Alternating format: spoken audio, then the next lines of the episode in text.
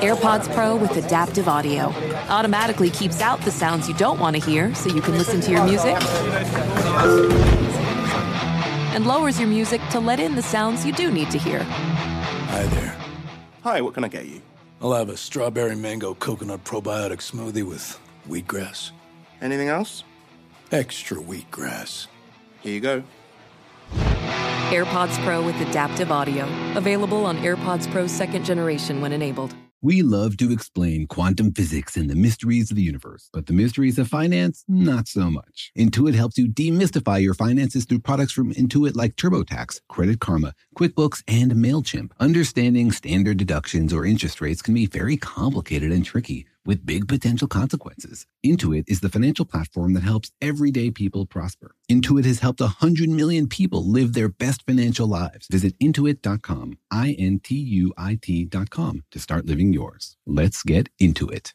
This is Tracy V. Wilson from Stuff You Missed in History class. The national sales event is on at your Toyota dealer, making now the perfect time to get a great deal on a dependable new car. Like a legendary Camry built for performance and available with all wheel drive, you can count on your new Camry to get anywhere you need to go. Or check out an affordable and reliable Corolla with a trim for every lifestyle. From the hip sedan to the sporty hatchback, there's a Corolla built just for you. Check out more national sales event deals when you visit buyatoyota.com. Toyota, let's go places.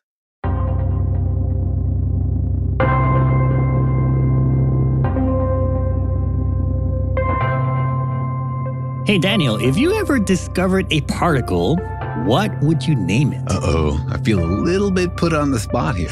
no pressure. I mean, you wouldn't just name it the Whiteson or the Whitesonino, the Danielino? Well, you know, over the course of these podcasts, I've come to get a feeling of, I don't know, judgment from you about the quality of particle names. so I guess I feel some responsibility to like do it right and meet your high standards. Oh, well, I'm glad I'm doing my bit to make physics better. you know, I just hope you don't give it a silly name, you know, like a random name. Like a squiggleon or something? Yeah, no, no squiggleons. that would be a silly name. Well, I promise to do my best. I won't like name it after a random laundry detergent or something. All right, if you do that, this podcast is over.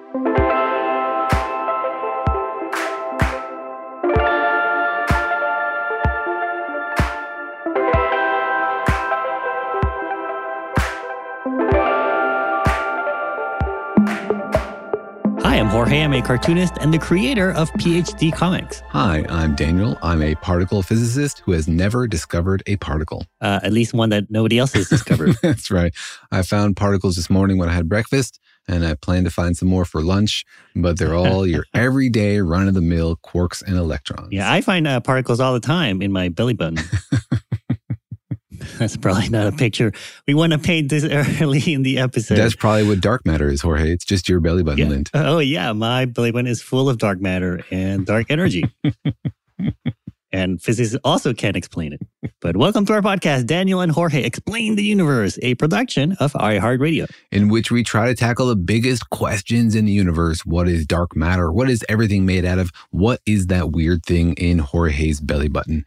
And we try to do it in a way that educates you and entertains you along the way. Yeah, and we like to talk about not just the science and what we know about the universe and what we don't know, but we also kind of like to talk sometimes about the process of science, like how were things discovered or what are scientists thinking about or what are they looking for? That's right, because the forefront of science, the edge of human curiosity, it belongs to everybody. And we want you to know what are scientists thinking about? What are they wondering about? What do they not know? And what are they doing to figure it out? How do we go from clueless to slightly clued in? Slightly less clueless. Right. Diminishing cluelessness. That'll be the title of my autobiography. yeah, we, we like to kind of stand at the precipice of ignorance, I like to call it. Like we're, we're right at the edge of what scientists know and don't know and what they're discovering right now at the moment. Do you think we are in danger of falling into that precipice or we're pushing it back? I, th- I think it's possible to go a little bit too deep into the, the rabbit hole here of what we don't know in physics. Just following up on your metaphor there, does that make the rabbit is ignorance or rabbits are ignorant? Ooh, well, I don't want to insult any rabbits. We're definitely pro rabbit on this podcast. That's right. We are. We are. We like rabbits here. Uh, but you know, one question is that you know there are all these particles out there in the universe, and there's a whole bunch of particles we've discovered. in the universe. And and so the kind of the question is like, how do people find new particles? How do you physicists discover them? Yeah, there's sort of two big ways to do it. One is to look at the list of particles we have now and say, it doesn't seem complete. We need another one. And this is the case when we talked about the top quark, for example. We had a nice little pattern of particles with a missing square in it. There was one particle that didn't have a partner and everything else was paired off. So we thought there must be one there. Mm. And sometimes more abstractly, we say there's just a larger pattern that would make sense if we added one more particle. I see. That's how the Higgs boson was discovered, for example. Mm. So you're saying particle physics, it's it's kind of like Pokemon collecting. or baseball card collecting. Yeah, except we can't trade. You know, if the aliens come, maybe we could trade our discoveries for their for theirs, right? Oh my goodness. Your nerd brain just exploded. I'll give you a Higgs boson for the dark matter. Please. Do you have dark matter? We want dark matter. Boy, that would be uh that does sound kind of like fun. You know, you get together the the neighborhood and you exchange what, what you know about the universe. Yeah, I'm looking forward to that party. But there's a whole other way to discover particles, which is just to sort of stumble across them, to like find them in nature and see them and go, mm. what's that? And then figure out sort of how does it fit into the larger puzzle? Where does this go? How do we connect it? And we haven't done too much of that recently. Mostly we've been predicting particles and then finding oh, them. Oh, I see. So how would you stumble upon a particle? Like you're running the collider or any kind of collider and then suddenly you see something you weren't expecting? Yeah, precisely. This is how muons were discovered, for example. They had big blocks of mm. photographic materials up on the tops of mountains, and they saw these streaks of particles going through them. And the particles weren't consistent with electrons or anything else. And so they said, well, this must be some new particle we haven't seen before. And colliders are actually the best place to discover a new, unexpected particle because you smash the protons together and you get this little blob of energy, which can turn into anything, anything the universe is capable of making. And so it could just pop out some crazy new particle you've never seen before without you knowing that it exists. You don't have to know it's there in order to find it. That's the amazing thing about exploring the universe with colliders. You'd be like, who ordered that? exactly. Where'd that go That's from? exactly literally what they said when they heard about the muon. They said, What? We don't need that. That doesn't make any sense. Mm. Go take that somewhere else. Well, we've had several episodes where we talk about the discovery and the search for different particles. We had one about the top quark and the electron and all these other particles. And so today we'll tell the story of another particle, one that was proposed almost 40 years ago and that we are still looking for. That's right. This is a particle which may or may not exist. And if it does exist, it may simultaneously solve two of the biggest problems in particle physics. Wow. And weirdly, it's a particle almost nobody outside the field has even heard of. Wow. Well, I guess we, we don't know if it exists. And so if it doesn't exist, we have to erase this podcast episode, Daniel, or No, we get paid either way. It doesn't really matter. okay, yeah, forget about that. well, uh, apparently has the uh, one of the silliest names in uh, the history of particles. Yes, I'm looking forward to hearing your reaction to how this particle was named. It ends up with a really pretty cool name, but the reason for that name is is really pretty ludicrous and whimsical. Oh man, I am not looking forward to that. but uh, anyway, so today on the podcast, we'll be asking the question. What is the most important particle you've never heard of? Is this like a, a trendy band that everyone should listen to, but nobody knows about? Yeah, this is the particle your teenager knows about, but you are clueless about. it's, it's super hot on TikTok. You're like, right. what? What is TikTok? That's precisely it. You don't even know the name of the social media app on which this particle is cool. That's how uncool you are. No, but it is it is a really cool name. I like I like the the sound of the name of this particle. It's this Mm. particle is called the axion. Ooh, that does Mm. sound pretty cool. It does sound pretty cool. what does it evoke in your mind, Jorge? Huh, like a robot or, you know, like um like axes maybe. Unfortunately, the word for armpit in Spanish is, is kind of close to it. So it, it is making me think a little bit of armpits, but uh, we won't go there. The armpiton. Wow. That is an unfortunate, name, yes. It makes me think of sort of like double edged axes being thrown in space along three different axes. You got like your X and Y axe and your Y axe and your Z Well, you're throwing an axe, an axe around. I don't know. I don't know.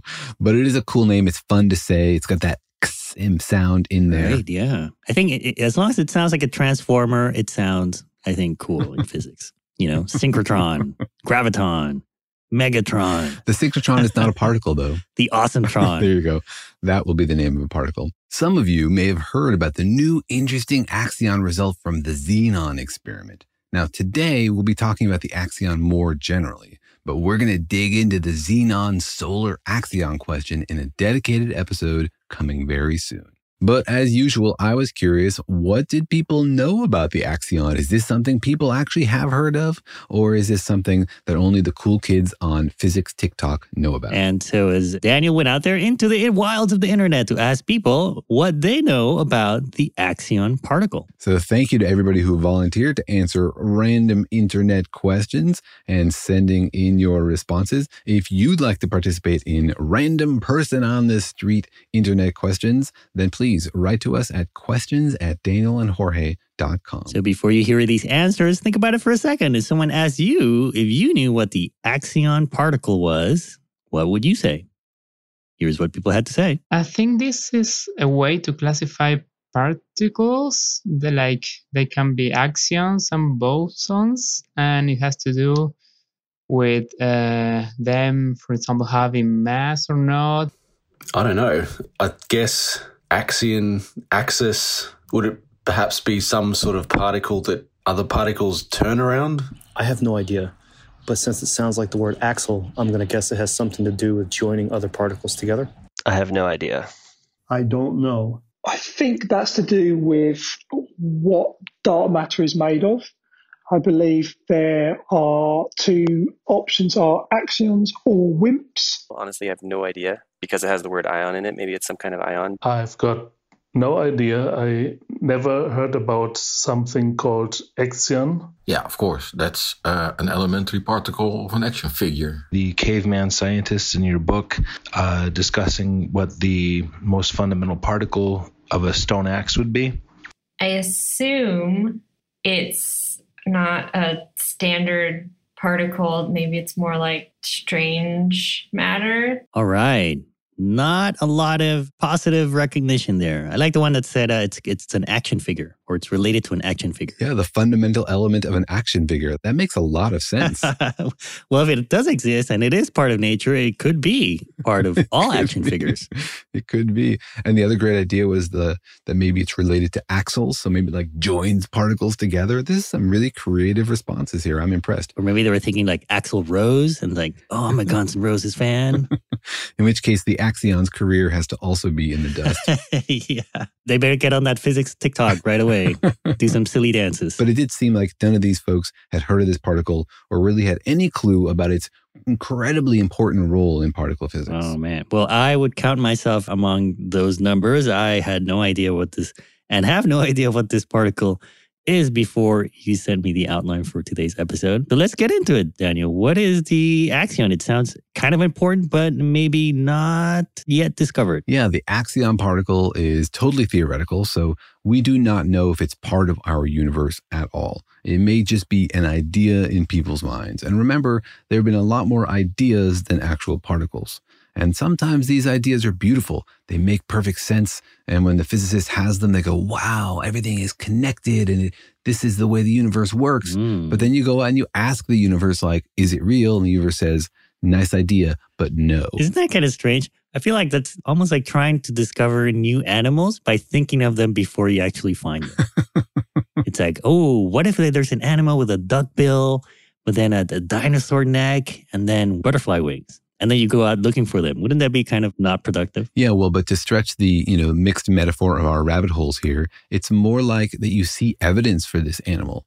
It's like, what's eating all mm. the deer? And, you know, I see all these strange footprints. And maybe that would be explained if there was this new predator out there I'd never seen before. And so you're trying to like tie up loose ends and and complete the picture by suggesting an explanation. And that's exactly what the axion and a lot of other theoretically motivated particles do is they sort of try to tie together what we see in a smaller, more compact explanation. You just painted a pretty horrible picture of this animal, Daniel. it goes around eating deer. Oh my goodness. it's like a wolf, man. oh, I see. I Sharp see. edges. You were, yeah. you were trying to go for a cool animal. Yes, exactly. Wolf with a duck bill and butterfly wings. Yeah. That does sound pretty cool. That does sound pretty cool. I want to see that animal if it exists. And you can name it. We'll call it the axion. we already used that name for something else. That would be so confusing.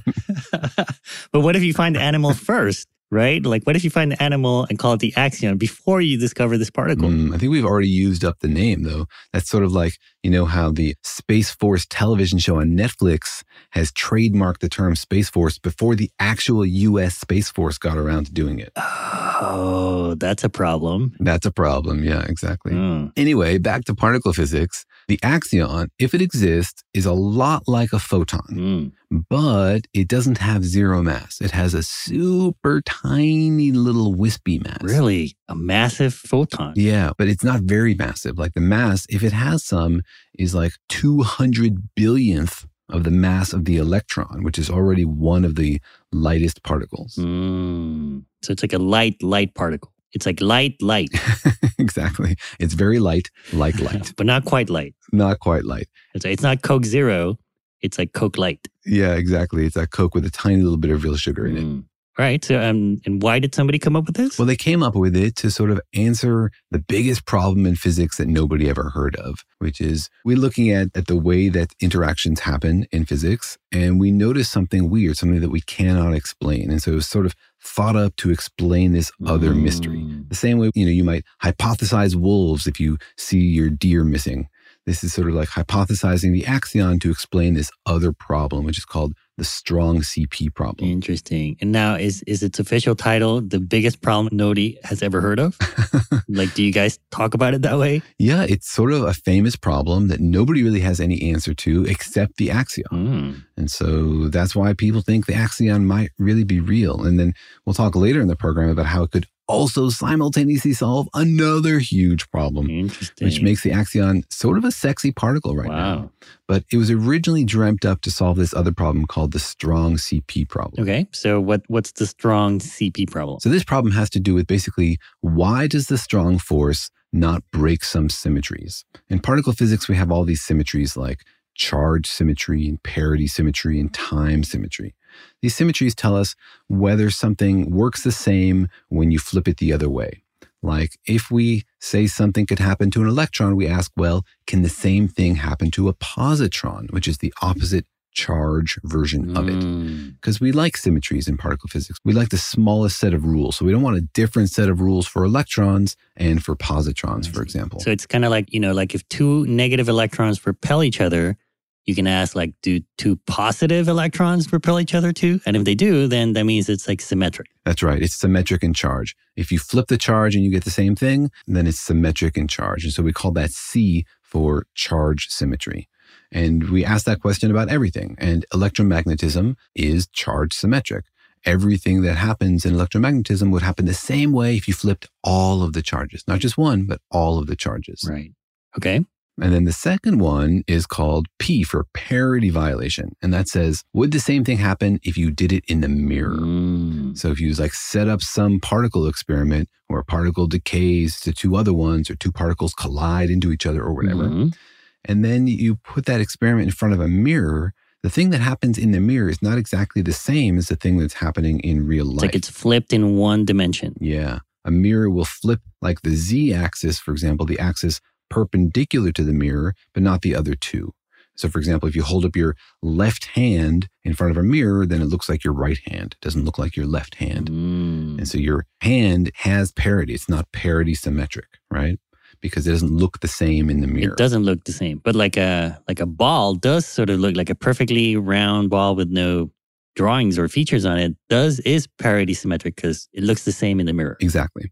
So for a long time, physicists thought that all of particle physics was charge symmetric and parity symmetric because it just sort of made sense, right? And physicists like to do that. They say the universe is beautiful and natural, and so it should follow this rule. Right. Like it'd be weird if the electron looked like my right hand in front of the mirror, kind of. Precisely. Or if you had electrons for hands, that would also be weird, but for different reasons. And for a long time, everybody assumed that everything followed all these rules. And then in the 50s, people realized, oh, nobody had ever actually checked this for the weak force. Mm. We had a whole episode where we dug into how the weak force actually violates parity. Interesting. Yeah, if you have a reaction in the mirror, it looks different than the reaction you're having like in your actual Oh. laboratory. And and when we're talking about these, these are particles, right? So they don't have features like hands, but they'll do things like they'll turn a certain way in a magnetic field, or they'll they'll react a certain way when they hit something else, right? Yeah, the experiment that discovered the violation of parity did just that. It like takes a bunch of nuclei, aligns them in a magnetic field, and then watches the direction that they emit electrons. Is it like in the same direction as the magnetic field or backwards? Mm. And so that's a fascinating experiment that if you're interested in, you should dig into that whole podcast episode. But for a while, people thought, okay, parity is violated by the weak force. What about the combination of charge and parity? So put it in the mirror and flip the charge. So that says, will an electron look the same if you put it in the mirror and turn it into a positron? Mm. I see. And then we discovered that, that the weak force actually violates this also. So we call this CP. If an interaction or a particle physics thing that happens violates CP, it means that it doesn't look the same when you flip the charge and put it in the mirror. So it so the weak force violates parity, and it also mm-hmm. violates charge and parity. That's right. Now, it violates parity big time. It's like a really big violation. And that was a Nobel Prize. And then people thought, well, it must then preserve CP. It must be that parity is violated, but the combination of these two things is still preserved. Then they discovered that it violates CP, and that was another Nobel Prize. Oh man. So that's the weak force. The weak force violates CP. And that was sort of surprising. But then people realized, well, why not? I mean, why shouldn't these things violate CP?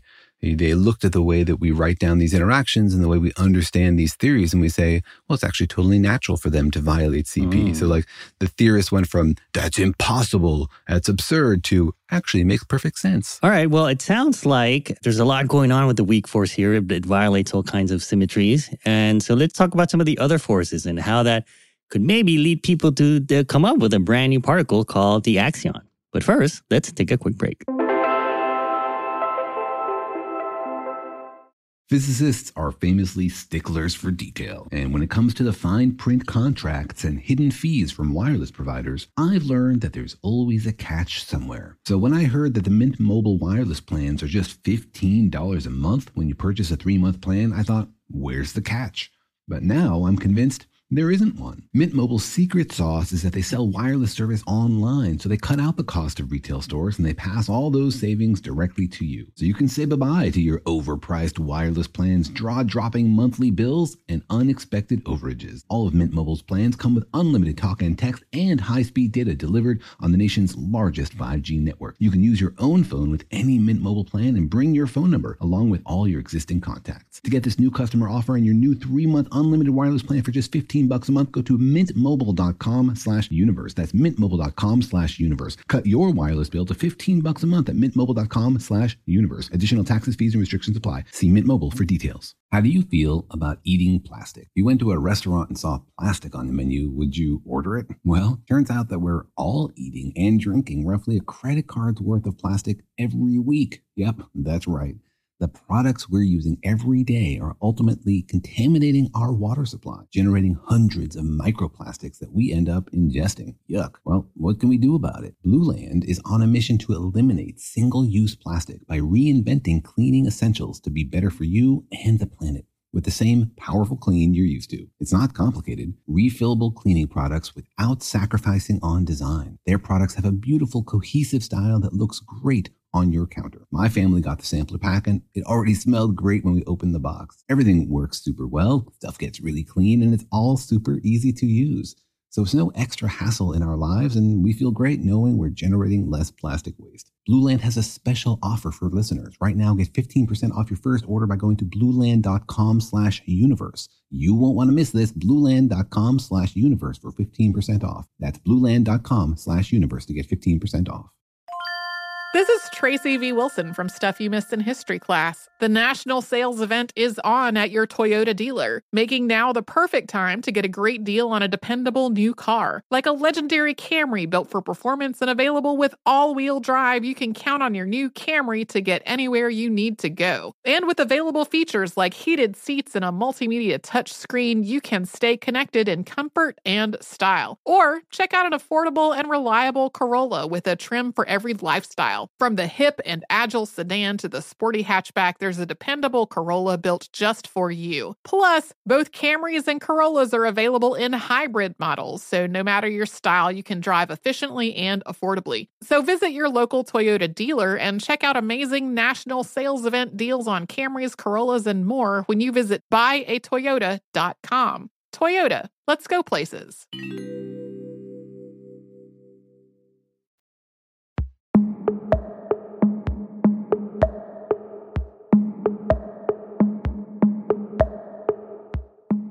All right, Dino, we're, we're talking about a potentially existing particle with a cool name called the axion. Mm-hmm. And you're telling me that it's definitely related to this idea of the CP problem, which is like a problem in theoretical physics about the symmetry of particles and whether or not they act the same way in all kinds of uh, situations. And so we talked about how the, the weak force doesn't uh, follow parity or charge parity symmetry. And so, and, and that's now become the normal. Before we gave them people a Nobel Prize for figuring that out, but now it's like, okay, that's the way it is. That's right. We realize that it's actually not outrageous for the weak force to violate CP. Mm. And then we looked at the other forces. We said, you know, the same thing that allows the weak force to violate CP, why doesn't it also allow the strong force to do it? Like the strong force could also violate CP, no big deal. It has a sort of same freedom inside it. It also interacts with quarks, which is what the weak force does when it violates parity.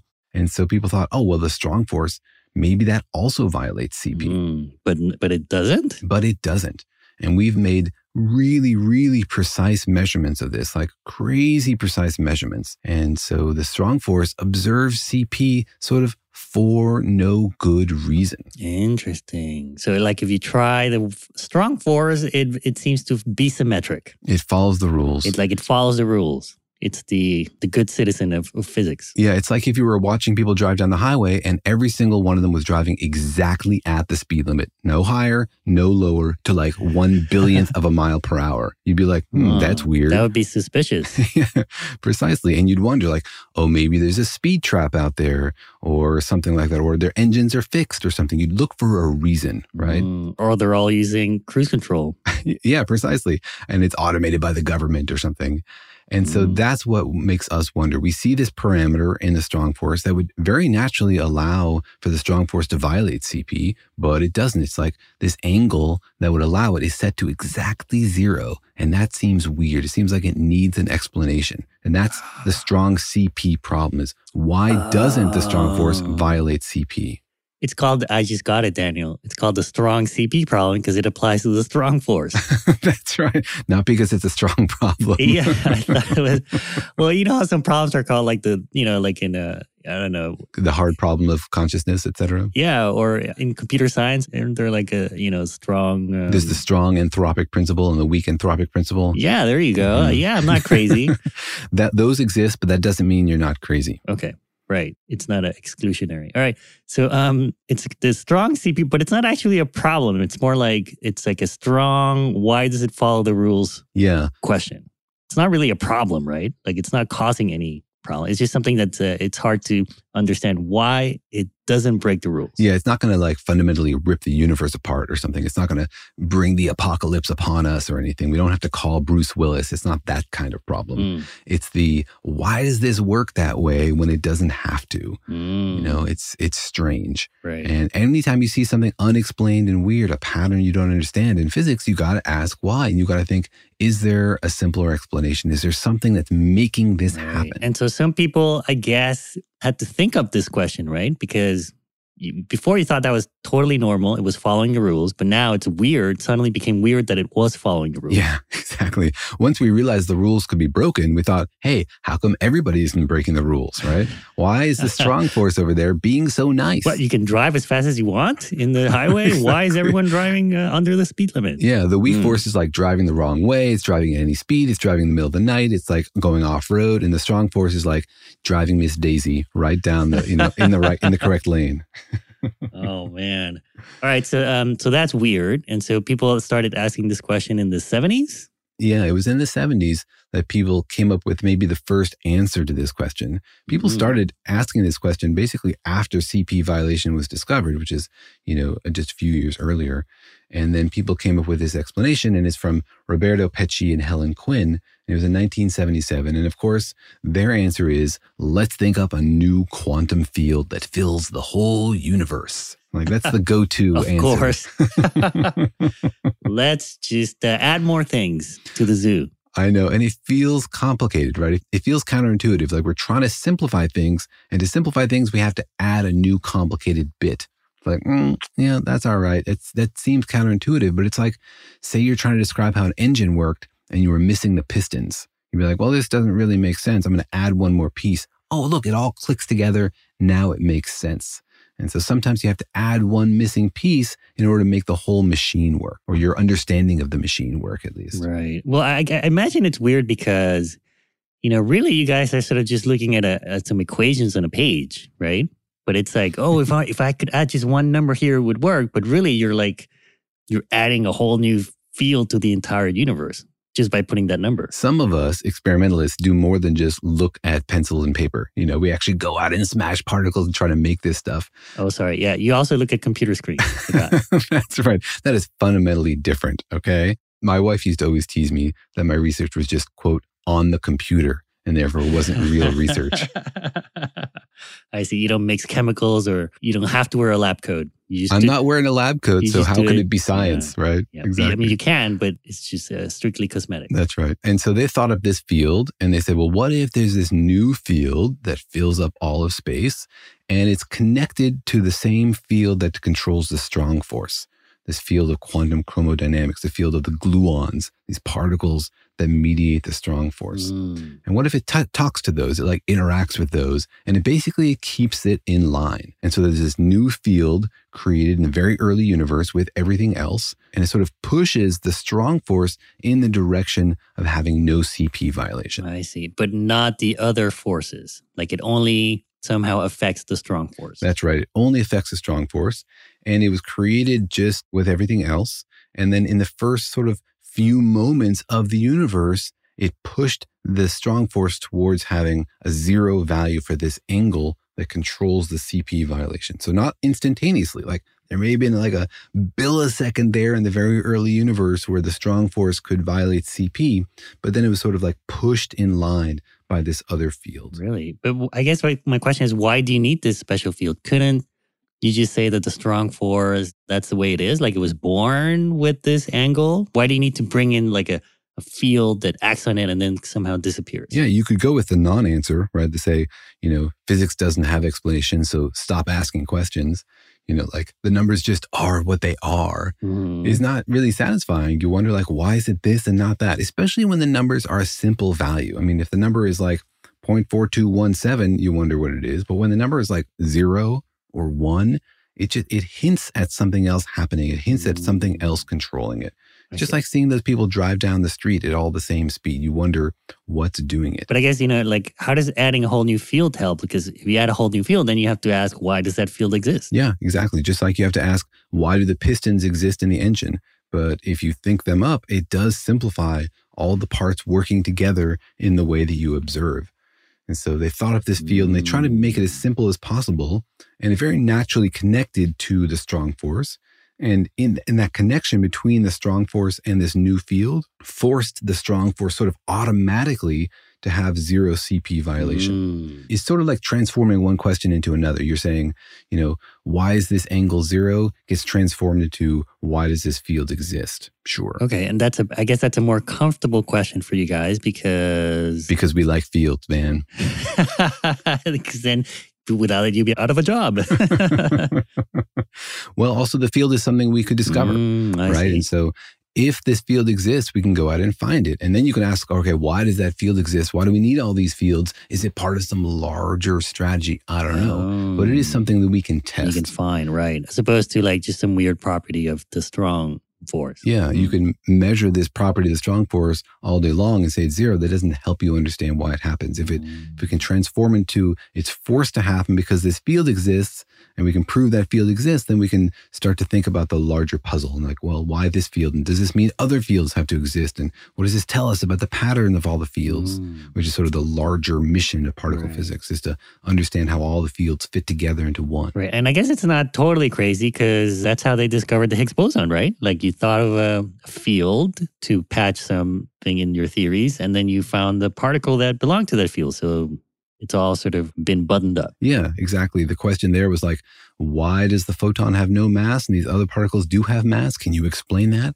And some people were like, hey, just accept it and move on, man. But Higgs was like, no, I'm going to create a new field that explains it. And he was right. Mm. And so now we can, of course, ask the question like, why is there a Higgs field? Dot, dot, dot, dot, dot. We get to get on to the next question. Mm. And so just like that, this new field creates a new particle. And that new particle is something we could discover. Mm, all right. And so there's a fun story. And by fun, I mean crazy story about how it was named, how the name Axion came about. So tell us the story. So it's, it's sort of funny for two reasons. First of all, Peccei and Quinn, who thought up this field, forgot to name the particle.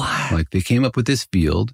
And of course, naturally, if the field exists, then it's possible for the field to get like an excited bundle of energy, which we call a particle, but they didn't name the particle. What? And then, so another physicist came along, Frank Wilczek, who's famous and he won a Nobel Prize for understanding how quarks interact with each other with a strong force.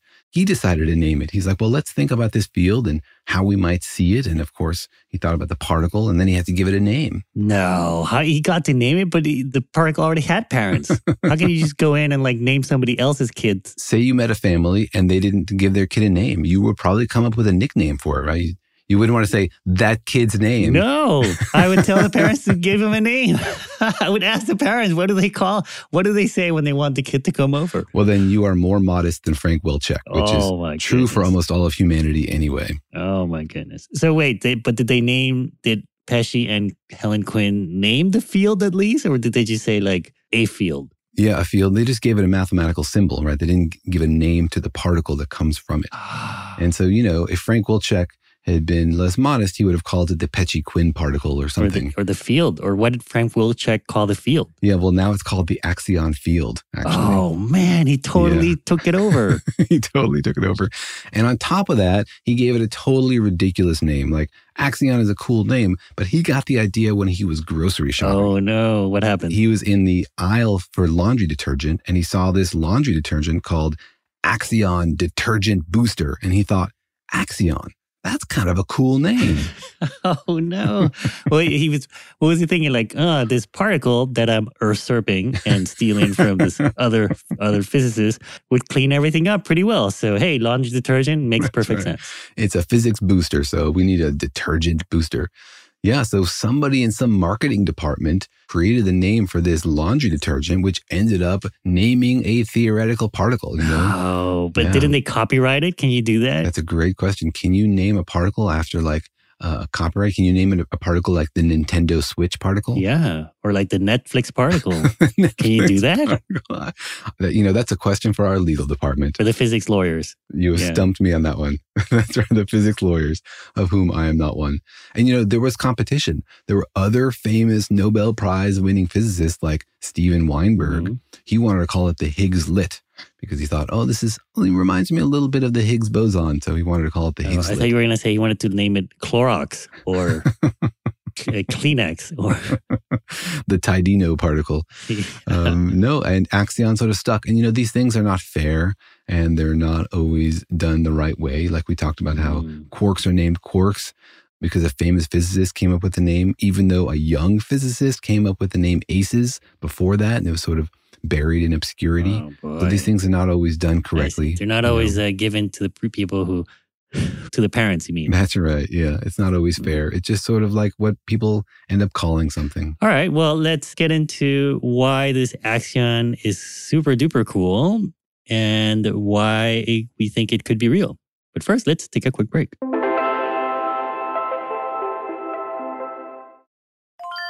This is Tracy V. Wilson from Stuff You Missed in History class. The national sales event is on at your Toyota dealer, making now the perfect time to get a great deal on a dependable new car. Like a legendary Camry built for performance and available with all wheel drive, you can count on your new Camry to get anywhere you need to go. And with available features like heated seats and a multimedia touchscreen, you can stay connected in comfort and style. Or check out an affordable and reliable Corolla with a trim for every lifestyle. From the hip and agile sedan to the sporty hatchback, there's a dependable Corolla built just for you. Plus, both Camrys and Corollas are available in hybrid models, so no matter your style, you can drive efficiently and affordably. So visit your local Toyota dealer and check out amazing national sales event deals on Camrys, Corollas, and more when you visit buyatoyota.com. Toyota, let's go places. The financial universe out there can seem like a vast place full of scary mysteries and exciting possibilities, but it can also be overwhelming to navigate, especially when you're first starting out in life. It feels sometimes like just one wrong turn could send you hurtling endlessly towards a financial black hole. But don't worry, you don't have to navigate the financial universe on your own. With the right tools, you can master the financial universe and chart your course with confidence. Intuit helps you navigate the financial universe through products from Intuit like TurboTax, Credit Karma, QuickBooks, and MailChimp. Intuit is the financial platform that helps everyday people prosper. Whether you're trying to manage your money or trying to run a business, Intuit gives you the confidence to take control of your finances so you can live your best life. Intuit has helped a hundred million people live their best financial lives. Visit intuit.com, I N T U I T.com to start living yours. Let's get into it. Okay, quick math. The less your business spends on operations, on multiple systems, on delivering your product or service, the more margin you have and the more money you keep. Obvious. But with higher expenses on materials, employees, distribution, and borrowing, everything costs more. So to reduce costs and headaches, smart businesses are graduating to NetSuite by Oracle. NetSuite is the number one cloud financial system, bringing accounting, financial management, inventory, HR into one platform with one source of truth. With NetSuite, you reduce IT costs because NetSuite lives in the cloud with no hardware required, accessed from anywhere. You cut the cost of maintaining multiple systems because you've got one unified business management suite. And you're improving efficiency by bringing all your major business processes into one platform, slashing manual tasks and errors. Over 37,000 companies have already made the move. So do the math. See how you'll profit with NetSuite. Now through April 15th, NetSuite is offering a one-of-a-kind flexible financing program. Head to netsuite.com slash stereo right now. netsuite.com slash stereo. netsuite.com slash stereo.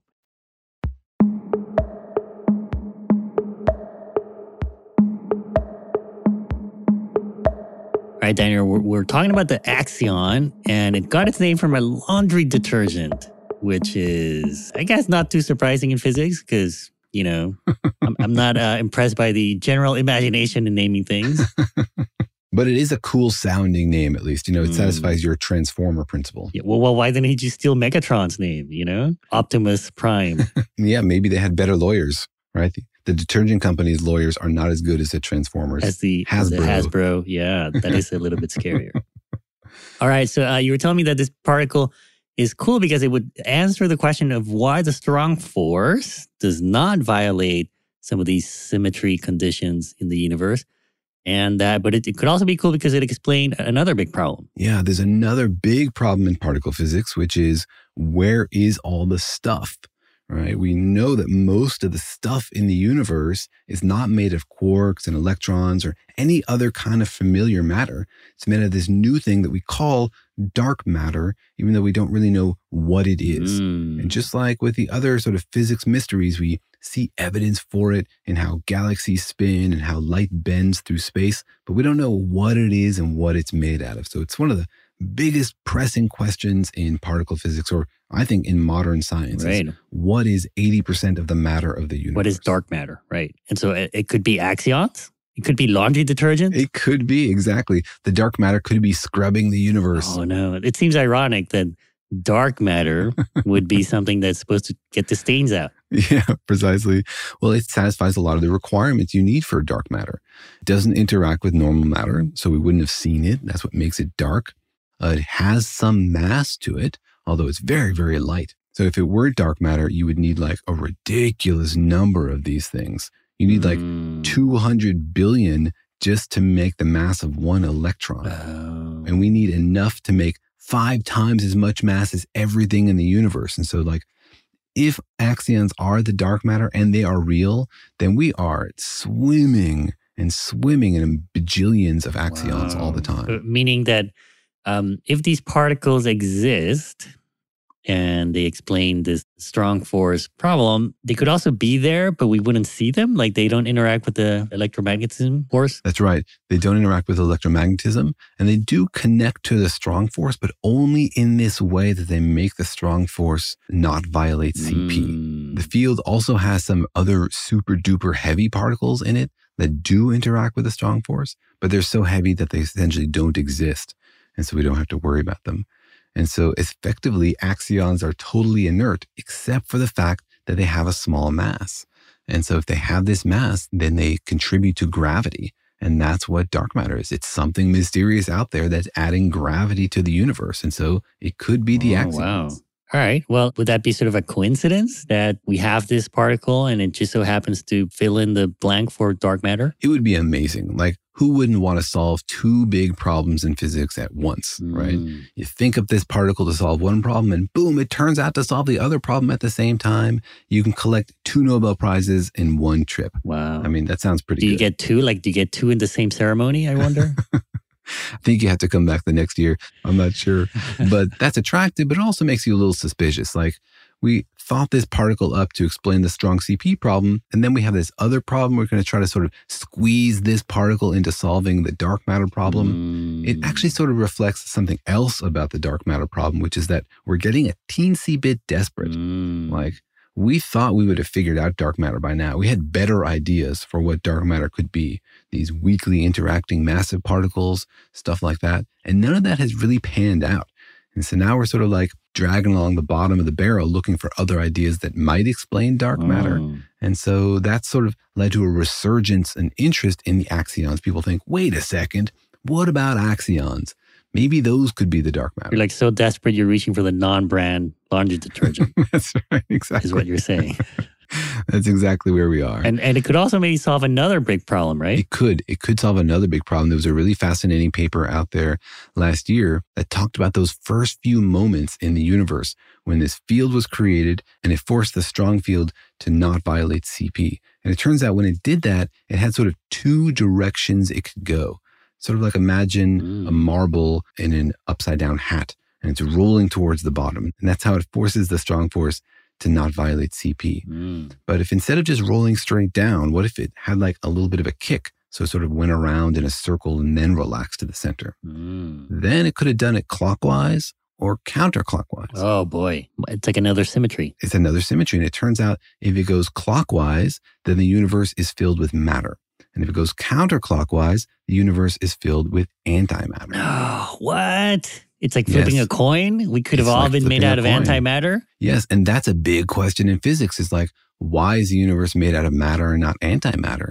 And we don't know. And it feels like a coin was flipped. And it could be that this was the coin. Oh, it was a laundry detergent coin that determined the entire universe. Yeah. And so the axion could solve this other problem also. So it really could be key to a lot of these big, big mysteries in particle physics. And I guess you're because I imagine you were saying this is not the only idea. Like this is not the only field or particle that people have dreamed of, but this one is somehow more attractive because it sort of um, makes more sense. Well, because the other ones have been sort of ruled out. You know, you have your first idea, you Mm. go look for it. The experiment says, nope, sorry. Then you go for your second idea. You know, you just keep looking through ideas until you find one that the universe says yes to. wow. And uh, so that's sort of led to a resurgence. And, you know, also theoretical physics, there are trends, there are fads. People get excited about an idea and they work on it furiously and then they get bored with it. Somebody else comes up with a new idea. And so the ideas sort of have cycles, you know. People get bored of an idea, put it aside, and then 20 years later, some new young woman says, Hey, I have found a new way to use this old idea. And then everybody gets excited about it again. It's a human endeavor, remember? All right. So then the axion is is trending, is what you're saying. Like it, uh, it's, it's having a, a, a popular, a surge in popularity. And so I guess the question is, is is it real? Like, does it actually exist? And can I find it in places not in my laundry detergent aisle at my grocery store? Well, we don't know, but there are experiments out there to look for it. Sort of two different categories of experiments, but both use magnetic fields. The idea is that the axion is sort of like a photon and it doesn't interact with photons normally. But it turns out that if you put the axion into a super duper strong magnetic field, hmm. then sometimes it will turn into photons. What? Yeah. Wait, wait a, magne- a magnetic field can cause particles to change? Yes, the magnetic field will change the way the particles interact, right? It has energy in it. And if those particles can feel photons in any sort of way, then they can get enhanced and they can change the way they decay. And mm. so the axion, if it's in a chamber that sort of resonates with it, and it's that chamber is filled with magnetic field, and this magnetic field is like 150,000 times the strength of the Earth's magnetic field. Wow. Then it could sometimes turn into like little microwave photons. So they mm. have this cavity up in University of Washington where they have it very cold and they have a very powerful magnetic field and they're just listening for a little microwave blip. Wow. So uh, they, we can't see them, but they might turn into things we can see them Precisely. into in, the, these weird conditions. In very strange, very strong conditions, they might turn Oh. into photons. really? You can predict that with the equations? The equations say it should happen if you get the magnetic field at the right frequency and you get it down to cold enough conditions. And they've been running it for a while and they haven't seen them, but they're sort of like tuning the magnetic field. Like, are they over here? Are they over there? And so far, they haven't seen anything, mm. but it's sort of getting more and more powerful, Wow. the, the device. Pretty cool. So that's one way. What's the other way that we might see them? The other way is sort of the opposite is to try to turn light into axions. Like instead of having axions turn into photons, turn that around, take a beam of light and try to turn it mm. into axions by putting the What? Yeah. Like make light disappear. Yes. And so this experiment is called light shining through walls because you basically you have a wall Uh-huh. and a really strong magnetic field Uh-huh. and then a beam of light. And the idea is maybe the light will turn into axions, Mm-hmm. which can then pass through the wall with no problem, which will then turn back into light. What? And so you can sort of like have your light, you know, pass through the wall by phase through the wall by becoming an axion as it's going through the wall. I feel I feel like you're getting to the point where you're like, we need ideas. Oh, what's what's this? Is this a comic book? What? Was a superhero that can go through walls? Oh, that sounds like a great idea. Yeah, well, it's pretty cool because if we figure it out, then we could actually build beams of light that go through walls, right? So it's also sort of a cool experiment because you just need like a light beam and a wall, and then you just look for light making it through the wall, right? So it's pretty dramatic if you see something. It's like um, magical X-rays. yeah. Yeah, turning light into x-rays, making them penetrate just like x-rays do. And it's pretty fun, you know, to see these experiments. These are clever ideas. These are wacky Mhm. ideas. And personally, I never expect these experiments to actually discover the axion. What? No, they just Aren't seem- you? Aren't isn't this your field? this is my field, yes. But the axion has always seemed sort of, I don't know, out there to me, like too crazy an idea. Just feels like a little bit out there in left field. You're like too. It's too sudsy. Yeah, it's a little too sudsy. Like I read this interview with Helen Quinn, one of the two people who came up with the original idea, and even she's a mm-hmm. little amused that this idea still lasts. Really? She's like, I don't know what what all the fuzz is about. yeah. The direct quote from her is Roberto and I spent a few months cooking up this theory, and now the experimentalist has spent 40 years looking for it. she's laughing at you, Daniel. it's like she's she's amused by you. The whole thing was a joke to begin with. What are you guys doing wasting your time? You're like, that's why we didn't give it a name. It was all a big practical joke. Yeah, the whole thing. And then we planted the detergent for Frank Wilczek to find it. yeah, using their time travel device, right? Mm, their magical X-ray light. but it's fun. And, you know, sometimes an idea can begin from a silly place, right? Uh, just exploring, just futzing around with the math and then turn into something real. Mm. I mean, if the axion is real and it solves these big open questions in physics, then that would have been a productive few months cooking up that Yeah. crazy theory. a productive 40 years because you know like the it's almost like the higgs boson right you predicted it and like 40 years later they found it Yeah, it took almost 50 years to find the Higgs. So sometimes Mm. you come up with a theory for a particle that's really, really hard to find. It's not always easy to go out and just like look for this thing. Even if you know what it's supposed to do and how it's supposed to look, creating those conditions to find it is not always easy, especially if it's elusive. I mean, if it's the dark matter, then it's been hiding for a long time. yeah and and the stakes are pretty high like if you find it it would explain so many things including dark matter and antimatter and strong cp problem Yeah, it would really uh, close off a lot of big open questions in physics. So, from that point of view, I, I sort of hope it is real because it would be a fascinating insight into the universe. And then, like as always with physics, we get to ask the next question like, all right, well, why is there an axion? What does that mean? Is there another mm. axion? You know, is there a whole spectrum of axion particles? Wow. And so the questions never really end. Right. I wonder if there are lawyers at the Axion Corporation. They're like just waiting for you guys to discover it to give them that marketing boost in popular culture. Or that's when they're going to sue, right? yeah. There you go. They're going to. They're waiting. They're like, uh, we own this. you can't. You can't make X-rays light special laser beams without us. That's right. We demand you pack up all your axions in boxes and send them to us immediately. Yeah. All right. Well, I think as usual, this just points to the things we don't know and how, you know, science is actively still trying to explain the universe. That's right. And in a hundred years, we could look back and think, what was it like before physics knew about the axion particle or the Clorox particle or whatever it is we're going to discover in 20 years?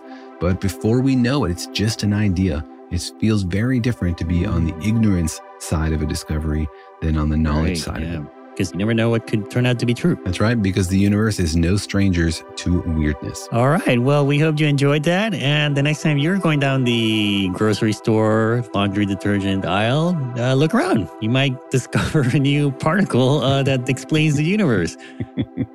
so keep your eyes open. Or at least discover a cool name for somebody else's good idea. There you go. Thanks for joining us. See you next time.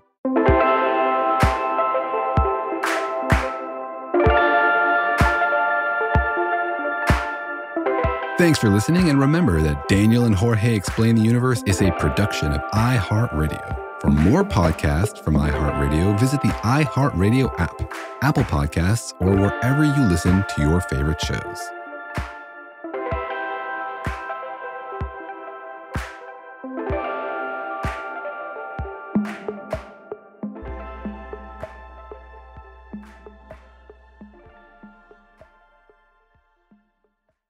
Infiniti presents a new chapter in luxury, the premiere of the all new 2025 Infiniti QX80, live March 20th from the edge at Hudson Yards in New York City, featuring a performance by Jon Batiste. The all new 2025 Infiniti QX80 is an SUV designed to help every passenger feel just right. Be the first to see it March 20th at 7 p.m. Eastern, only on iHeartRadio's YouTube channel. Save the date at new-QX80.com. Don't miss it. 2025 QX80 coming this summer. Hey, hey, it's Malcolm Gladwell, host of Revisionist History. eBay Motors is here for the ride. Your elbow grease, fresh installs, and a whole lot of love transformed 100,000 miles and a body full of rust into a drive entirely its own. Brake kits, LED headlights, whatever you need, eBay Motors has it. And with eBay Guaranteed Fit, it's guaranteed to fit your ride the first time, every time, or your money back. Plus, at these prices, you're burning rubber, not cash. Keep your ride or die alive at ebaymotors.com. Eligible items only, exclusions apply. You deserve to treat yourself, so turn your tax refund into a U fund and give yourself a Straight Talk Wireless Extended Silver Unlimited plan and get a new Samsung Galaxy A14 on them. You can get a great everyday value on wireless with Straight Talk's unlimited plan starting at $25 a line per month for four lines. You'll save so much you'll be enjoying that refund all year long. It's the refund that keeps on refunding. Find Straight Talk at straighttalk.com or at your local Walmart store. Taxes and fees not included. Offer valid through 41424 while supplies last. Online only. Must purchase a Straight Talk Extended Silver Unlimited plan to qualify. Limit of 5 phones per customer. Family plan discount with 4 lines all on the Silver Unlimited plan. Not combinable with auto pay discount.